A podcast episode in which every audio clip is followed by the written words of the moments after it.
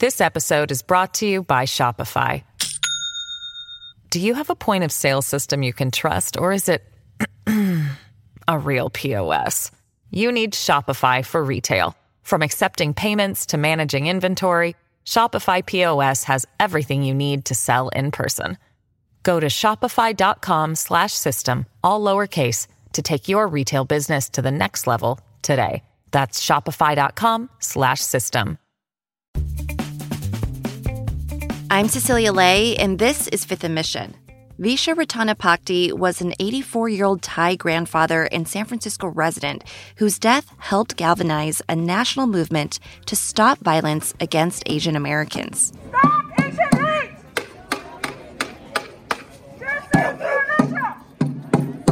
You might have seen Ratanapakdee's death in a disturbing video that went viral in 2021.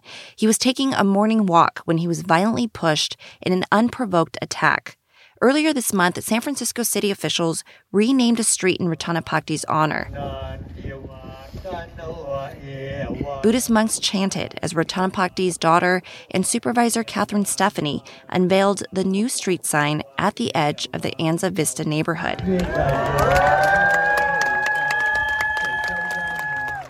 San Francisco Asian American residents, who make up more than a third of the city's population, have been thinking a lot about public safety in recent years.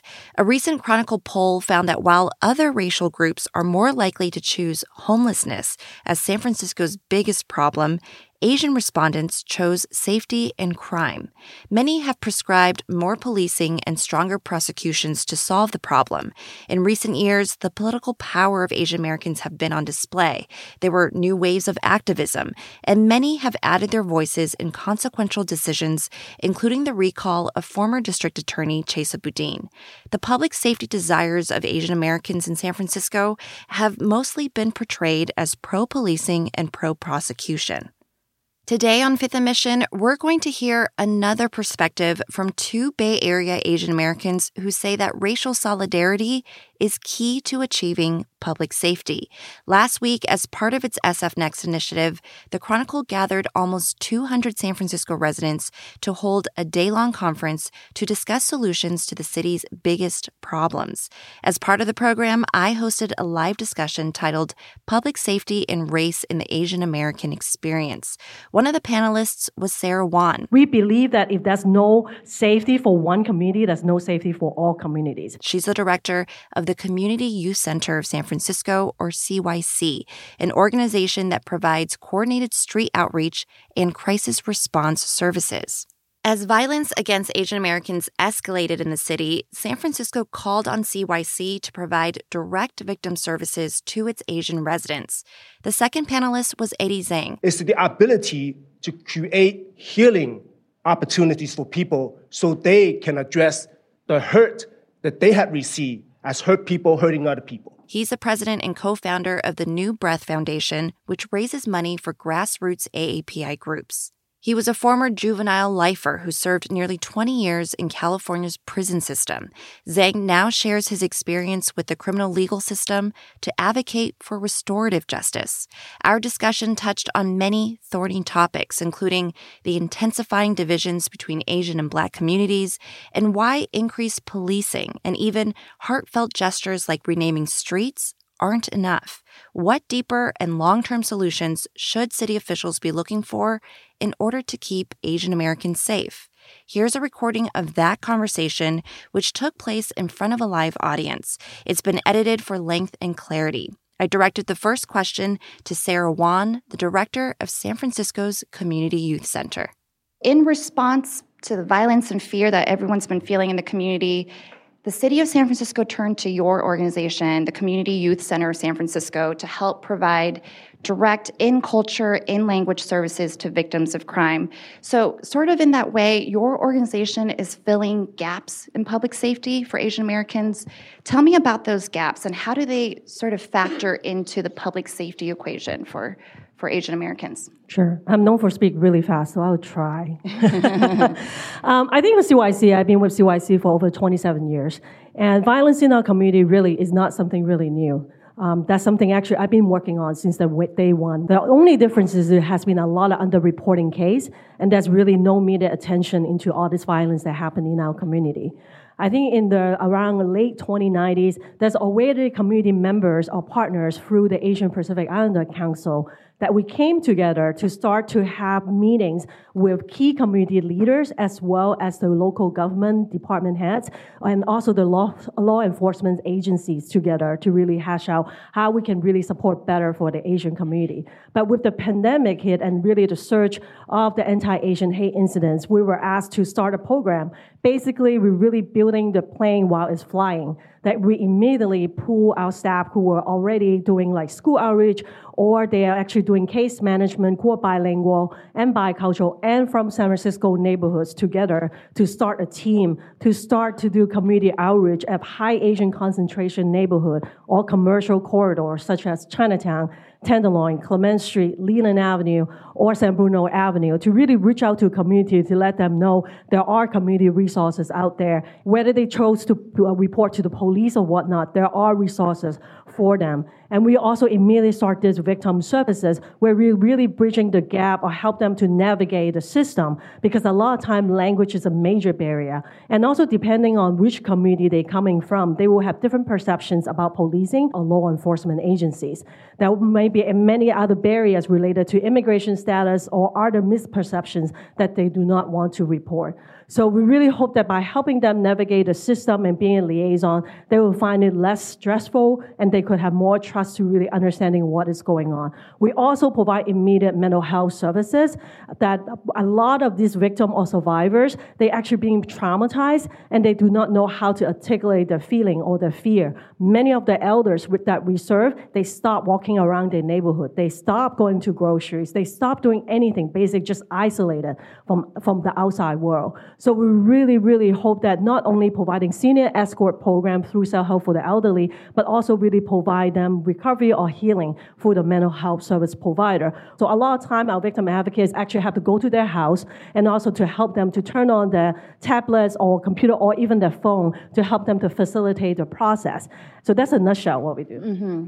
So, I mean, we're, what we're talking about is how do we address crime after it's happened, but we also want to talk about how do we prevent crime. And I know as part of what you both advocate is how do we build bridges with communities so that we can prevent them from happening to begin with. And Eddy, I want to ask you you've been impacted by the criminal legal system yourself, and you've been really passionate about advocating for restorative justice. And as we all know, a lot of these social media videos have spotlighted perpetrators, you know, as being black, and that surfacing long-standing divisions between the communities. Why is addressing those rifts maybe as important as all these things that Sarah just described? For me, as someone that who has spent 21 years of my life incarcerated, I understand intimately about the need for public safety and personal safety and then also that law enforcement and prisons and tougher policy to criminalize people of color is not the only solution. Had it not been for my family or the people in the community never giving up on me, I wouldn't have been sitting here with all of you today. And so I focus on restorative justice is not to trying to deny accountability or trying to let people get away uh, from the harm they have committed in our communities, but really it's the ability to create healing opportunities for people so they can address the hurt that they had received as hurt people hurting other people. And then it's also an opportunity for us to prevent the people that who've been into the criminal legal system, which normally is overrepresented by people of color and indigenous people, that how they receive the necessary resources and cultural competence support that they need as they exit the system so they don't return. And that's why it's so important for us to build relationships with each other, right? And one of the things that we're talking about, uh, many of the tensions that we were able to address within the African American community and the Chinese community or the Asian American community, there's a lot of misunderstanding and implicit bias in both our communities. And so the way that I always trying to look at in how my transformation create the opportunity for me to humanize each other is to tap into my chi. And the chi that I'm talking about is culture, history, and identity. When we are able to understand where we came from, how we got here, and our values and our connection to each other, then at the basic level, we are able to humanize each other. And uh, what does that look like in practice? Because, Sarah, I know CYC was intentional about building a branch in the Bayview. The dominant racial groups there are Asian and Black. What does violence prevention and mediation look like there in practice? Well, I think first of all, for the Bayview opening, it was actually about 12 years ago when Eddy and I were still like colleagues that working for CYC, and he definitely see there's a huge need in the Bayview area. At that time, one third of the population is Asian, and also one third is actually African American communities residents. So when we first opened the office on the Third Street, it wasn't an easy task because we going into a new neighborhood starting services. We have to really be around the table most of the time to show our genuine sincerity that we want to reach out a hand and build bridges between the Asian and the Black community. The challenges is not only to actually establish that relationship with the leaders from the African American community, but they also reach out to the youth and family to build that trust that we are also there for them. Our resources are also there for them. We believe that if there's no safety for one community, there's no safety for all communities. And we really have to work across the community. It takes more than 10 years. We've been there 12 years now, and we're still working on it. Is that how to really build that trust, how to keep that communication and transparency between the two communities very critical to build this relationship. And that's something we're still working on so that we can really put in practice when we say we in solidarity. So some people might be listening to this and like, this sounds good, but this sounds like a long term strategy, right? And at the same time, people are scared. Like you mentioned, people are scared to leave their house, run errands, live their lives. So, what about the short term solutions, with, which many people have proposed as harsher prosecutions, more policing? As this country is thinking about reform, and maybe we still want to move towards that, how do we place those strategies into play? For us, whenever there's harm is happening in our community, uh, we need to really validate the suffering of the people, right? And after validation, it's really trying to engage the survivor and victims of crime and the family members, as well as the community, so they can at least get the support that they need to address uh, the trauma that they're experiencing. And then we talk about accountability. How do we make sure the people who did harm to be held accountable, right? In a way that we don't perpetuate this type of cycle of violence and then cycle of incarceration that perpetuate more harm, right? So that's where the short-term and long-term strategy has to be uh, collectively implemented in that way. And so uh, the way to do it, again, is that we have to start with ourselves if we are able to really look within ourselves and how we want to be treated and how we want to learn about the challenges and suffering that other people have, then I think uh, starting from that point, then we are able to really start engaging in the process of not so much of which side uh, do you believe uh, standing on and what solution that you feel is the best way, but really is trying to come together, right, to build the opportunity to have that dialogue and have that uh, courageous conversation, even though we may not agree on everything. But we, we all know that we are all focusing on personal and public safety. Sarah, what do those conversations sound like? You serve on several groups with the city, knowing what you know about what's effective with violence mediation and prevention. When the issue of policing is on the table or things like that, what do those conversations sound like? How do you bring that knowledge onto the table? So before I answer the question real quick, to just to add on what Eddy has saying, that it's also very important to have this dialogue with our young people. A lot of actually immigrant family, while they have the language barrier, really lack of understanding what is going on in America, what racism really means. Our youth, our young leaders, they actually bring it home and talking to their parents and also to their grandparents. And believe it or not, many of them actually come back to us and actually crying that their parent or grandparent do not get it, do not understand it, and they just feel like they're being victimized. They're always the target. So we really have to empower our young people why we're in such situation and what we can do to really mobilize to change. So I think young people actually at the table and have this dialogue is very important, also cross-culturally. Um, I think to answer your questions, I think partly that's why we have the Coalition for Community Safety and Justice. We understand we have to work very closely with the law enforcement agency. Even for us, for victim support services, majority of our clients actually refer by the police department and also by the district attorney's office because they realize there are gaps in the service and they could reach out to community and we can work together to make that happen. So we really can't do without the law enforcement's collaboration, but we also don't believe that's the only one approach. That's why we want to set up really a community model where we can bring community resources and also enhance to provide safe space to have a cross-cultural dialogue between the communities to really collectively work together towards the long-term solution and goal. More of my live conversation with Sarah Wan and Eddy Zheng from last week's SF Next Solutions Conference after a quick break. SF Next is the Chronicle's initiative to find solutions to some of San Francisco's biggest problems. To learn more about the project, visit sfchronicle.com slash sfnext and listen to the SF Next podcast, Fixing Our City. This week's episode is also about the conference. We'll be right back. You can support the newsroom that creates Fifth and Mission by signing up for unlimited access at sfchronicle.com slash pod or by downloading the San Francisco Chronicle app. This episode is brought to you by Shopify. Do you have a point of sale system you can trust, or is it a real POS? You need Shopify for retail. From accepting payments to managing inventory, Shopify POS has everything you need to sell in person. Go to shopify.com/system all lowercase to take your retail business to the next level today.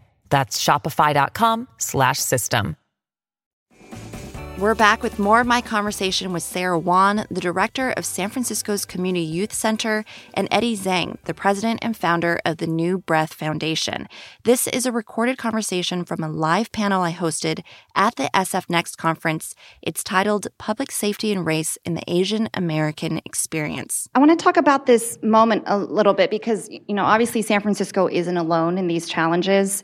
Cities across the country have been trying to figure out how to solve this problem, and these have become very highly political issues, right? And when Chesa Boudin was recalled, a lot of people framed it as, oh, the city is rejecting progressive policies or reform.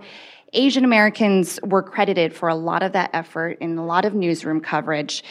So, for both of you, you know, what has this politicization sort of meant for the community. Obviously, it's thrust a lot of us into the spotlight, it's motivated a lot of action, but is there also a downside for how political this has gotten?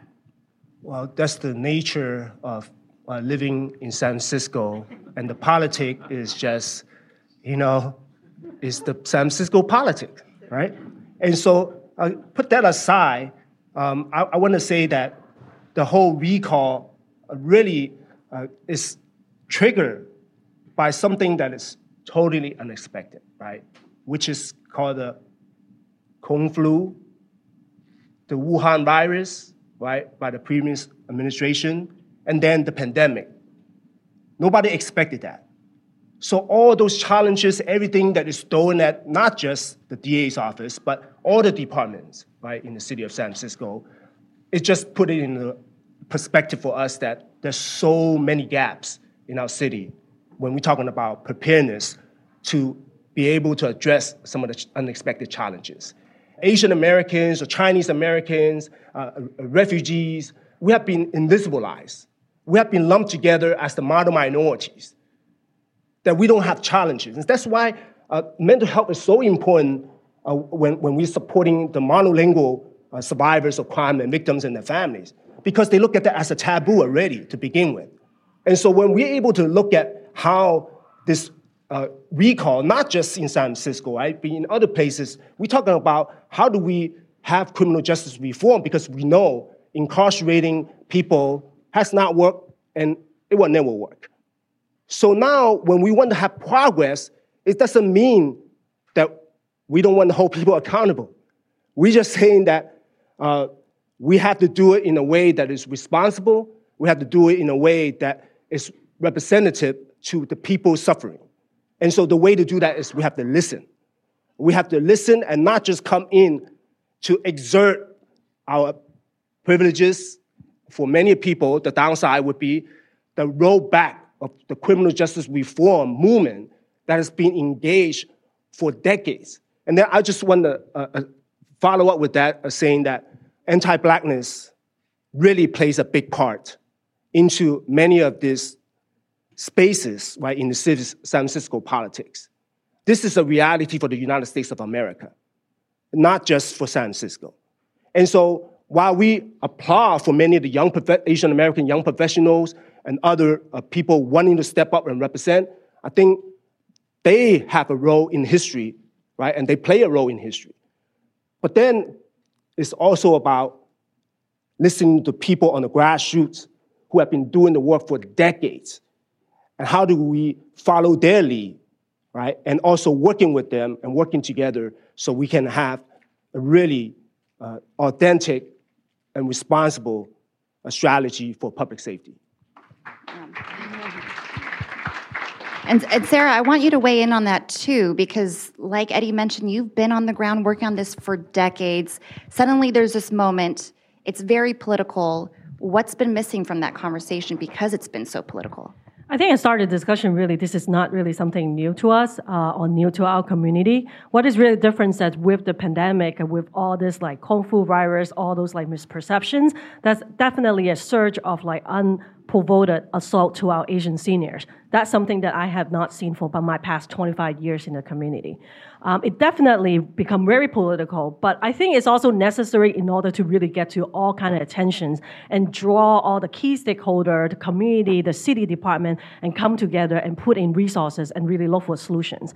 I think what my experience in the past is that whenever there's a special like incident and violence happen in the Asian community, everybody come together and then try to find a quick fix solution, put a band-aid. Oh, let's do this violence intervention program for one year or for two years and everything will be fine. And then, then we'll come back to another cycle when something happens. We're always being very reactive. I really hope this time with this polarization really brought a lot of attention to our community and also resources that we can finally really focus in a, in longer or long-term solutions to our community to really end the violence.